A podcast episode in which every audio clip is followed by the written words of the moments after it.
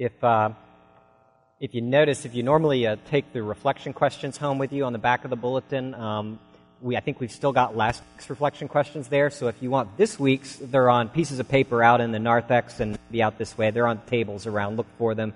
I believe uh, Keith is also posting them on the church's Facebook group, and uh, uh, he'll also email them, I believe, to community group leaders um, for those of you who, who like to use that.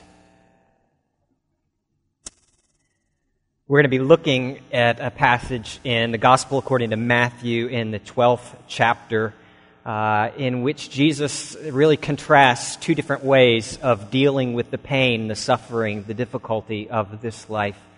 Because every one of us in this room today brought into this sanctuary, brought with us to church issues and problems and baggage and burdens. For some of you, it's sorrow and grief, memories of a loved one who is no longer with us, or regrets about a past relationship, uh, the loss of a job, the anxieties of parenting, the pain of infertility, the bondage of addiction, various forms of financial insecurity, of fear and regret, whatever it is that you brought with you this morning.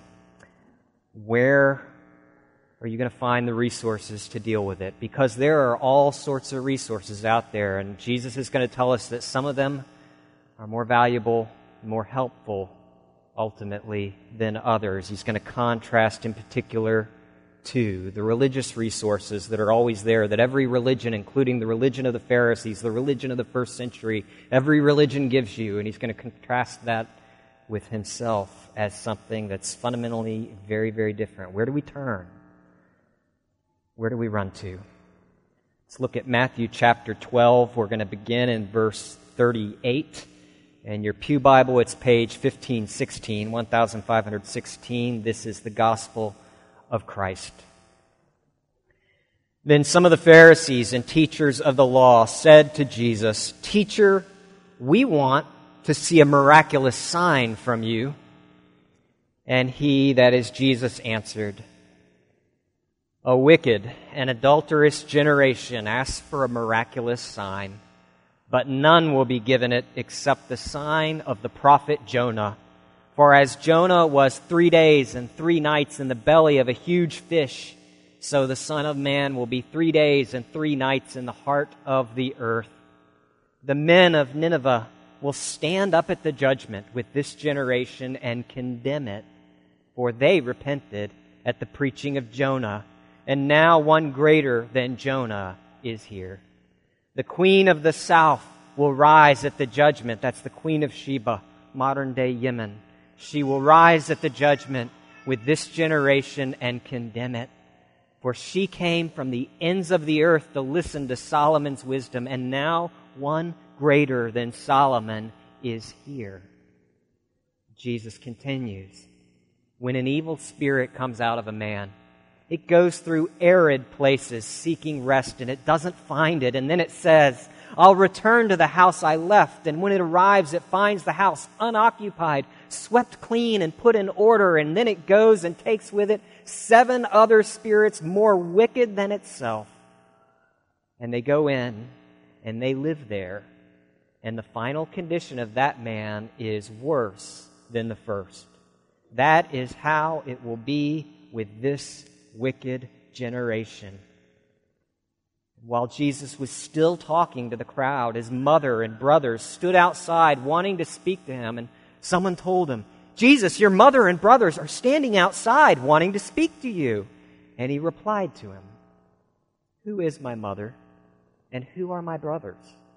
Pointing to his disciples, he said, Here are my mother and my brothers, for whoever does the will of my Father in heaven is my brother and my sister and my mother. This is Christ's good news to us today. What's Jesus getting at?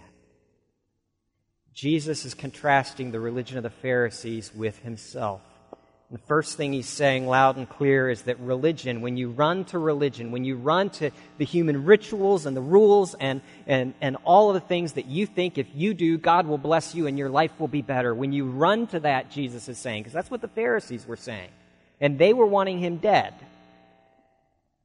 When you run to those things, ultimately that kind of religion ultimately makes things worse. It may help you short term get through whatever it is you're trying to get through, but ultimately it will wreck your soul. Remember, these are the people, these Pharisees, these, these pastors, are the people who, since verse 14, have been actively plotting to kill Jesus. They're so offended by the gospel, and, and they come to Jesus and say, Jesus, we need you to perform a miracle. Perform a miracle, and then we'll believe you.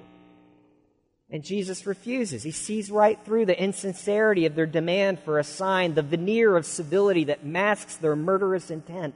They're completely disingenuous, and he sees that because he has been giving them miracle after miracle after miracle at this point for months, perhaps for years. There are blind people who can see now. There are mute people who can speak. There are deaf people who are hearing. There are people who had the scourge of leprosy who were shamed and cut off from their family, who have gone to them and said, Look at me. Jesus touched me. Now I'm healed. I have my family back, my home back. Everybody that matters to me, I'm clean. I'm healed. Jesus did this. Jesus rose.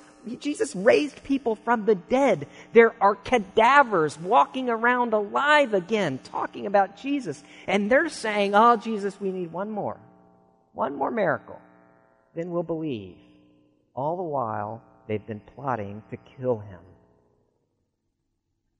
Makes me think of Karl Barth, that German neo Orthodox theologian, first half of the 20th century. He was asked, uh, in the middle of the 20th century, he was asked, you know, Karl Barth, great, greatest theologian of the 20th century, arguably.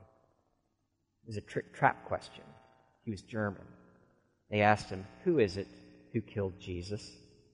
And those of you who know Christian history, theological history, you know that there are two answers that Christians historically have given. One of them is, oh, the Jews killed Jesus. Ah. Well, we had just murdered six million Jewish people. And so those who are trying to soften that blow say, no, actually, it was really the Romans who crucified him. The Jews didn't have any authority to kill, it was the Romans. And Karl Barth, Karl Barth, who killed Jesus? And he answers point blank religious people. Religious people killed Jesus because the gospel so offends our proudful desire to prove ourselves, to make something of ourselves, to get control over our own lives and put ourselves together and pull ourselves up by our own bootstraps. Religion Jesus saying, look, look at where it's coming from. Look at where it drives you. They see all these miracles and it's not enough. They're still not believing. And Jesus says that these pastors, these religious leaders, they have more light than anyone else. They've seen the miracles themselves. They've heard the word of God from Jesus himself. They've seen the Son of Man. And yet that just leaves them without excuse. And Jesus contrasts them with two groups of people the Ninevites of the prophet Jonah's day and the queen of the south, the queen of Sheba, the Ninevites. They were, Nineveh was the most cruel and oppressive of all the ancient civilizations. They, they were the ones who destroyed so many other people groups. They murdered, they pillaged, they, they forced deported people, moving them around. They were known for their cruelty.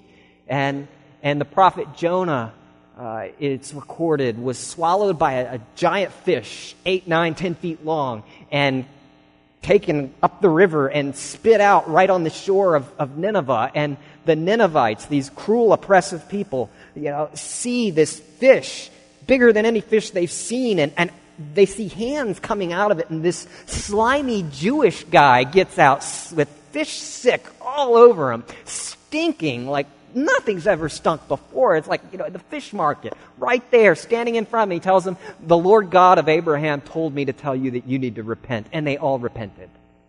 With one stinky, fish sick covered Jewish prophet.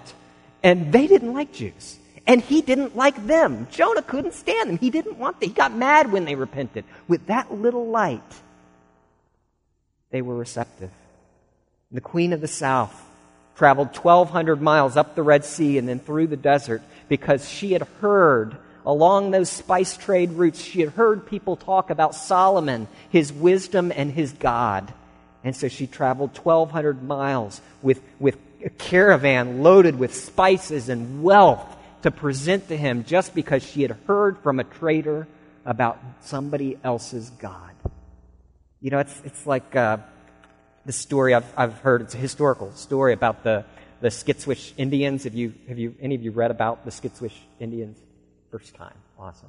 Um, it was an Indian tribe in what's now, it's a small tribe in what's now northern uh, Idaho. And in 1740, 1740, centuries ago, the chief of that tribe, his name was Circling Raven because he was, he was sort of the medicine man, he was the healer, he was the judge, he was the leader of the tribe. He was called Circling Raven because he believed that the birds, the ravens and the crows, would speak to him through dreams. And so he was called Circling Raven as they would circle overhead. And, and in 1740, uh, around the time of the winter solstice, around the time of Christmas, uh, Circling Raven told his people that the birds had spoken to him, and on that day of the solstice, uh, you know, where Christians celebrate Christmas, uh, that God had spoken to him through the birds, through the ravens and the crows, and that the God, the Creator, the one who made the earth and the heavens, told him that, that long ago a child had been born, and that that child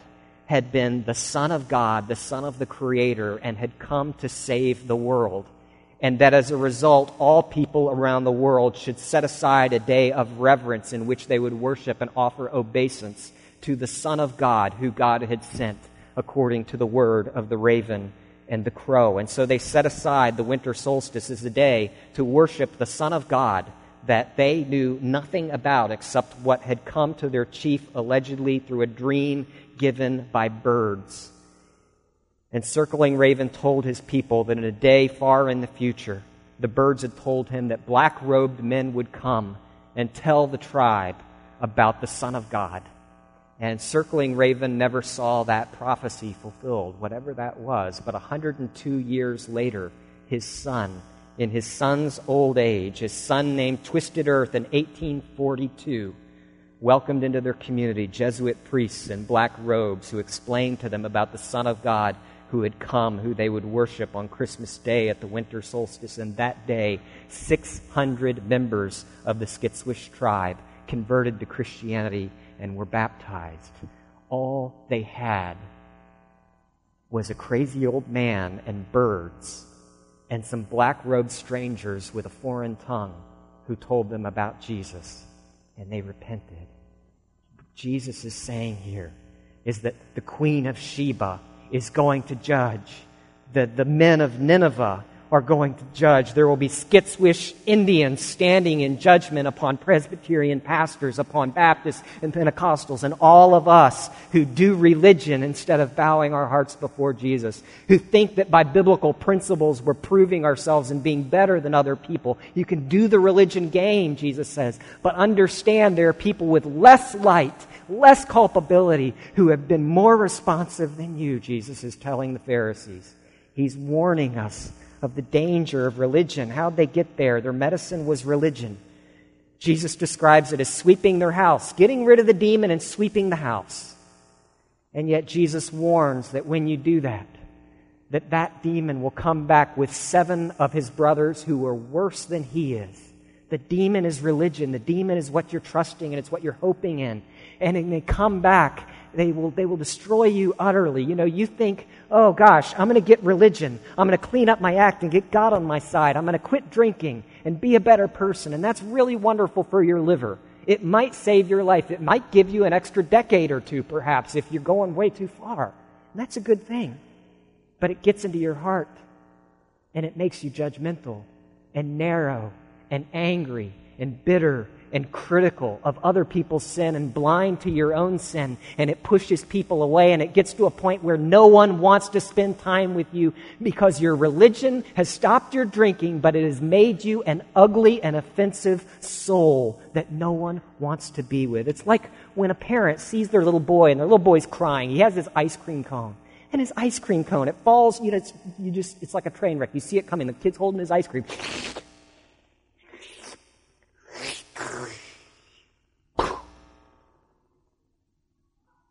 And there's his ice cream on the ground. And the 10 second rule does not apply to things that melt, it's in the instructions. And the kid, you can see, you feel awful for him. His eyes start to well up, his lower eyelids start to swell, and you can see rivers of tears start to come down his, his face, and he just starts bawling. And his dad looks at him and he, he wants, he sees his boy. His boy's hurting. His boy's miserable. He wants to help out. He wants to give his child resources to help him with the fallenness, the brokenness, the sorrow, the loss of this world. And so he says, Come on, kid, suck it up. Real boys don't cry. Be a man. And the kid wipes the tears from his eyes and throws his shoulders back, his chest out, stiff upper lip. English kid. Uh, yeah. And he's okay. Until 30 years later, when his second wife leaves him because he could never open up and let her in. He could never be weak. He could never be vulnerable he could never show his, his, his insides. And he kept pushing her away and he'd insult her. He'd say harsh things to her because he needed to feel strong. Why? Because real men don't cry, real men are strong. He swept his, he swept his house, got rid of the demon. Thirty years later, seven other demons came, worse than before. Beware of religion. Beware of what you trust in, Jesus says because religion doesn't, it doesn't address the underlying problem. It's the first rule of medicine. You never treat the symptom until you've figured out what it is that's causing it, or at least until you've done a proper investigation. Somebody comes in with chronic headaches. A doctor doesn't just say, okay, well, here's some really powerful drugs that'll stop your headache. No, what's he do? He does a brain scan in order to find the tumor that's growing inside of you to get rid of it, because if you just treat the symptoms, the tumor grows and you lose your life. You don't just treat the symptoms. Religion treats the symptoms. It doesn't treat the underlying lost connection with God and all of the way that affects us and breaks up our lives. You sweep your life up, that's great.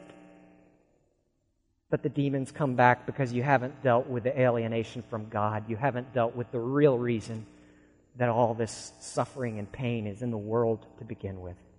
Jesus says, watch out for religion. It ultimately it makes things worse. And then Jesus turns around and shows us something very different here. Jesus is something altogether different. He says in verse 41 that one greater than Jonah is here. Jonah was a prophet of God. Jesus is saying Jonah spoke the very words of God, and Jesus is saying that one greater than that is here.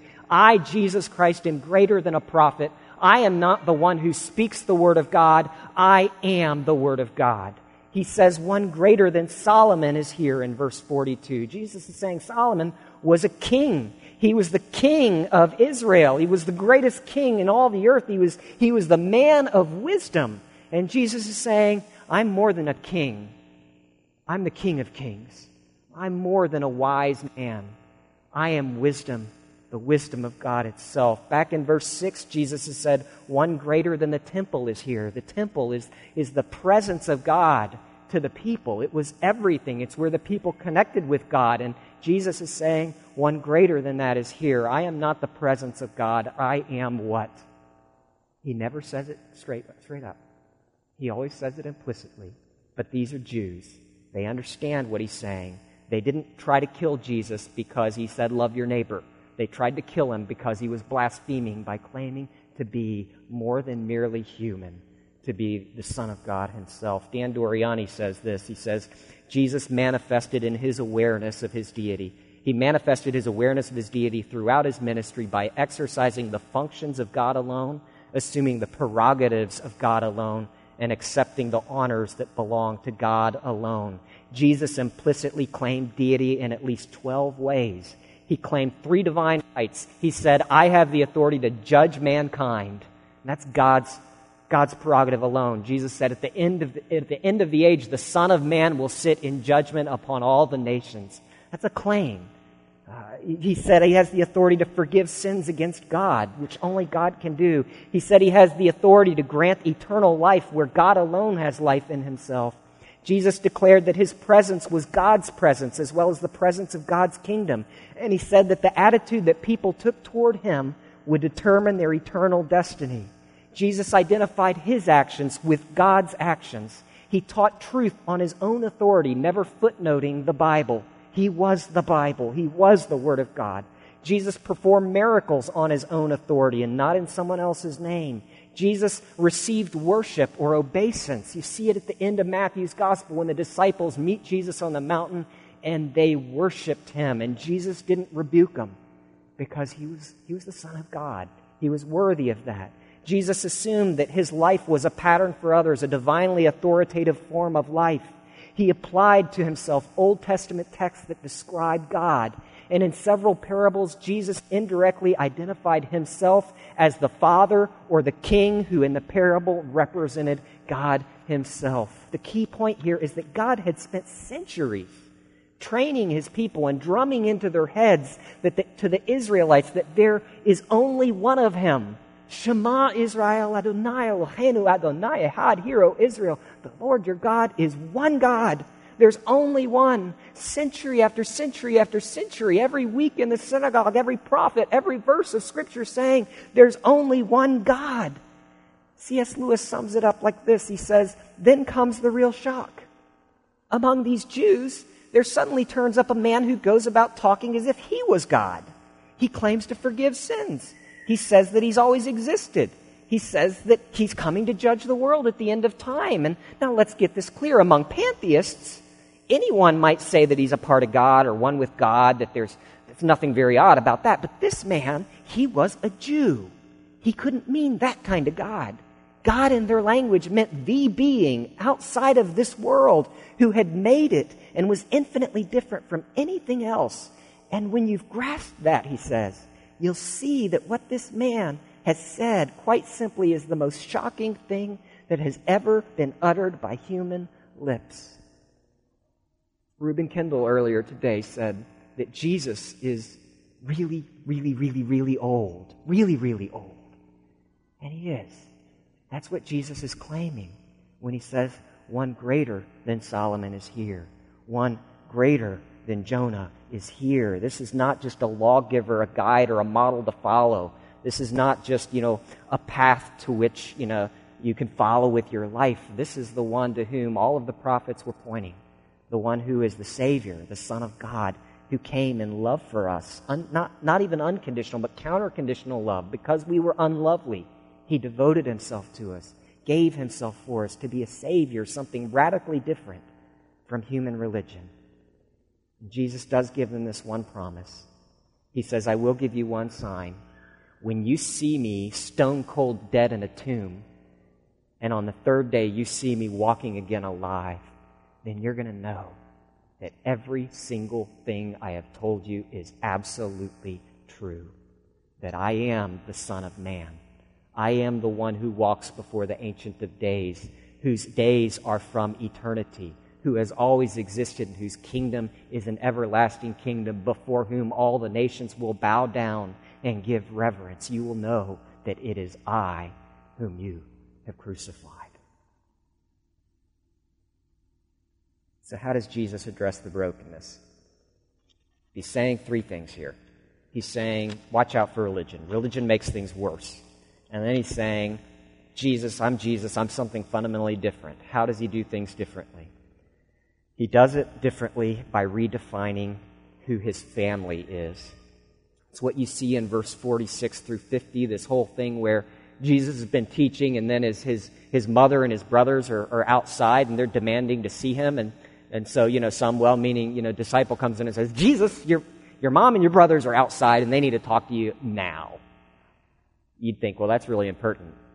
No, that's, that's their culture because the family even today in the Middle East, you know, family is, is you know, it's, it's always complicated. It's always, uh, family brings strings. You know, family is not like Americans do family as, as like, okay, for 18 years, I'm legally bound to you, but after that, I set the rules and determine you know, the degree to which we're going to have a relationship together. That's not, that's very individualistic. That's very American. And it may be right, it may be wrong. I'm not to judge.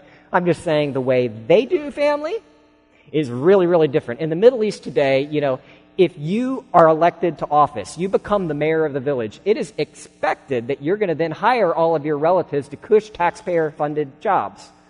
Uh, we call that nepotism in our culture, but in their culture, that's being a good son or a good daughter because a son or a daughter has certain obligations to members of your family. You know, it's expected that when you're in a family with somebody that you're going to share with them whatever it is that you have. It's patronage to, your, to those who belong to you because you belong to them and they belong to you. And it's your obligation to accept them no matter what they do. And if they're in a conflict, it's your obligation to defend them even if they're wrong because it's your family and family comes first. It doesn't matter who's right or wrong. When you're family, you know, you, you, you can't let them be shamed. You've got to guard their honor at all costs. And that's the way it was then. And so, you know, Mary and, you know, I don't know, Jude and James are showing up at the door saying, Hey, Jesus, we need you. And everybody there was expecting Jesus to stop teaching immediately, to drop everything and to leave and go talk to his mother and his brothers because they come first because they are family, because he has obligations to them. And what does Jesus say? Who are my mother? Who are my brothers? Who are my sisters? And we, we think he's insulting them. He's not insulting them. He's saying something far more radical than that. Jesus is saying, I am going to redefine for you family obligation. Jesus is saying, I know all of you are looking at me, expecting me to get down from the pulpit and go through that door and talk to my mom, talk to my brothers because they need me. I want you to expect that from me as well. You are my fathers. You are my sisters. You are my brothers, he says. And I want you to expect me to drop what I'm doing, drop everything in order to be there for you because I am the Son of God and I have redefined my family. My family is all of you who hear my word and who follow me. That means Jesus has obligated himself to show you patronage, to share with you whatever he has. It's now his obligation to accept you no matter what you've done, to defend you whether you're wrong or you're right. He'll also pull you aside and, when no one else is looking and lay you to the carpet because that's also what family does in this kind of context but he's going to defend your honor. He's not going to let you be shamed. He's going to clothe you with his righteousness. If you have debts that you can't pay and he has wealth, he is going to pay your debts. Why? Because he's saying, Behold, you are my mother and you are my brothers. It's like we read about in Hebrews chapter 2, what Michelle read earlier, that Jesus is not ashamed to call us his brothers. He has taken obligation for your sins. He's taken responsibility for your sins. He's taken responsibility for your future, for your blessing, for your children if you are trusting in Him. And all of that is now His. And this was His choice. He chose you. He wanted to do this. He says, You are my fathers. You are my brothers. Heard the story of, you know, Steve Jobs when he was a kid. Um, you know, Steve Jobs, his, his his father was a Sunni Muslim from Homs, Syria, uh, which is a city that's been utterly destroyed in a civil war now. Um, and his, his mother was, was not a Muslim, and the, the, the families did not approve, and there was no question that, that his parents would ever marry and raise him. And so he was put up for adoption and adopted, this little Syrian kid adopted um, by a, a, an American family. And so he was raised in the U.S., and as a boy, he, in his memoir, he talks about how a neighbor of his uh, found out that he'd been adopted and, and said to Steve Jobs, So, does that mean, most insensitive thing ever said, this is a bad neighbor, but said to this little kid, Steve Jobs, so does that mean that your real parents didn't want you? And lightning bolts went off in Steve Jobs' soul.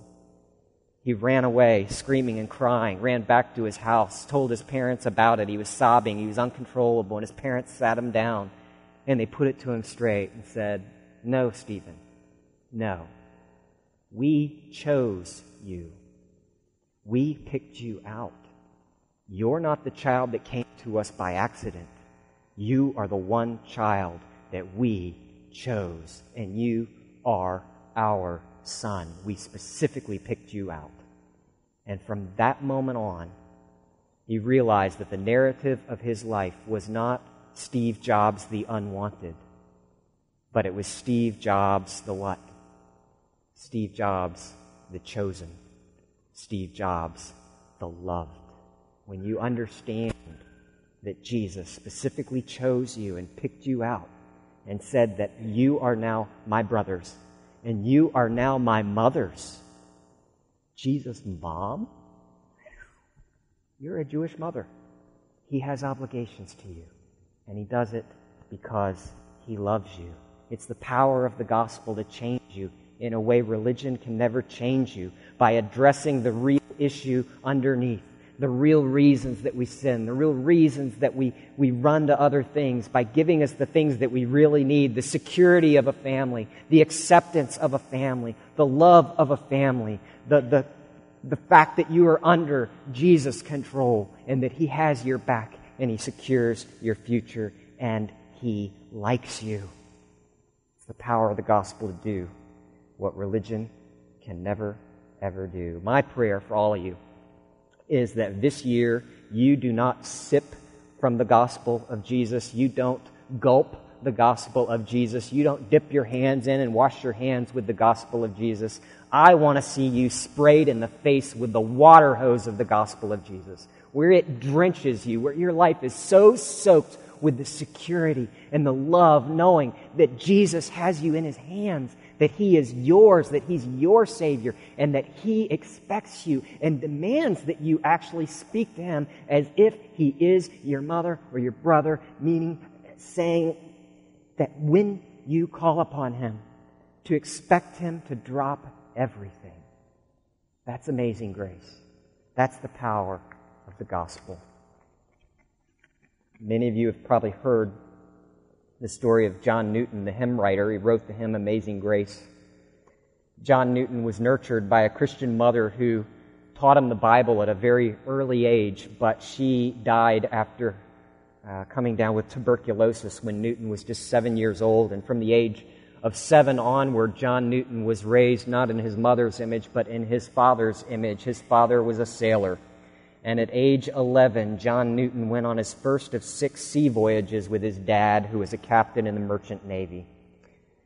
Newton lost his first job, actually, in the merchant's office because of his unsettled behavior and impatience of restraint, a pattern of reckless abandon that would persist for years. He spent his later teen years at sea and was press ganged aboard the HMS Harwich in 1744 Newton rebelled against the discipline of the Royal Navy, though, and he deserted the Navy, but he was caught, he was put in irons, and he was flogged. He was beaten for it.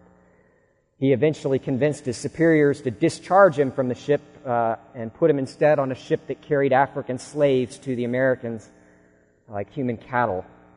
And John remained arrogant and insubordinate. He lived a life of moral abandon. He later wrote, I sinned with a high hand, and I made it my study to tempt and seduce others. He took up employment with a slave trader named Clow, who owned a plantation of lemon trees on an island off the west coast of Africa. But he was treated cruelly by Clow and by the slaver's African mistress, and soon Newton's clothes turned to rags, and Newton was forced to beg for food in order to allay his hunger. The sluggish sailor was transferred to the service of a captain on the Greyhound, a Liverpool based ship in 1747 and on its homeward journey, the ship was overtaken by an enormous storm. Newton had been reading Thomas à Kempis's The Imitation of Christ, and he was struck by a line about the uncertain continuance of life. And as the waves battered the sea, and Newton saw his life flashing before him, as he knew that the ship was going to go down to his grave and that his life was forfeit, John Newton confessed faith in Christianity during the storm. Though looking back, he later admitted that it was neither deep nor heartfelt. Newton then served as a mate and then as a captain of a number of slave ships, thinking that he could reform the slave trade from within. He would clean up his act, he would clean up their act, he would make it better. He got religion. He treated his cargo with greater care. He taught them the Bible, what he understood of it. But he later said to himself, even then, that I cannot consider myself to have been a believer in the full sense of faith in Jesus. After leaving the sea for an office job in 1755, John Newton held Bible studies, Bible studies in his Liverpool house, and he fell under the influence of revivalists John Wesley and Charles Wesley and the Calvinist Methodist George Whitefield. John adopted a, a mild Calvinist theology and became increasingly disgusted with the slave trade. He felt the convicting presence of God weighing down upon him, and he grew deeply ashamed of his role in it, of the sin of his whole life, and of even his religion with which he had tried to plaster it over. And in that fear, John Newton met Jesus Christ. and his grace. And he felt the forgiveness of God washing over him. He felt the experience of becoming a brother of Jesus, a son of the Father, God's favor towards sinners like him. And Newton quit his job and he was ordained into the Anglican ministry. And it was in 1769 that Newton began a Thursday evening prayer service. For almost every week's service, he wrote a hymn to be sung to a familiar tune. And he also wrote a book. And in the effort to end the slave trade in 1787, Newton wrote Thoughts upon the African Slave Trade, working closely with William Wilberforce in a campaign that would ultimately abolish the slave trade throughout the British Empire. A business, he said, at which my heart now shudders. Recollection of that chapter in his life never left him. And in his old age, when it was suggested that he he was becoming increasingly feeble, and they said, Newton, you've got to retire. You've got to stop this work. He replied, I cannot stop. What? Shall the old African blasphemer stop while he can still speak? It's amazing grace, friends. The power of the gospel. So different from religion. How sweet the sound that saved a wretch like me. I once was lost, but now am found. Was blind, but now I see. 'Twas grace that taught my heart to fear, and grace my fears relieved. How precious did that grace appear, John Newton writes, the hour I first believed. Jesus, friend of sinners and a Savior. Let's pray.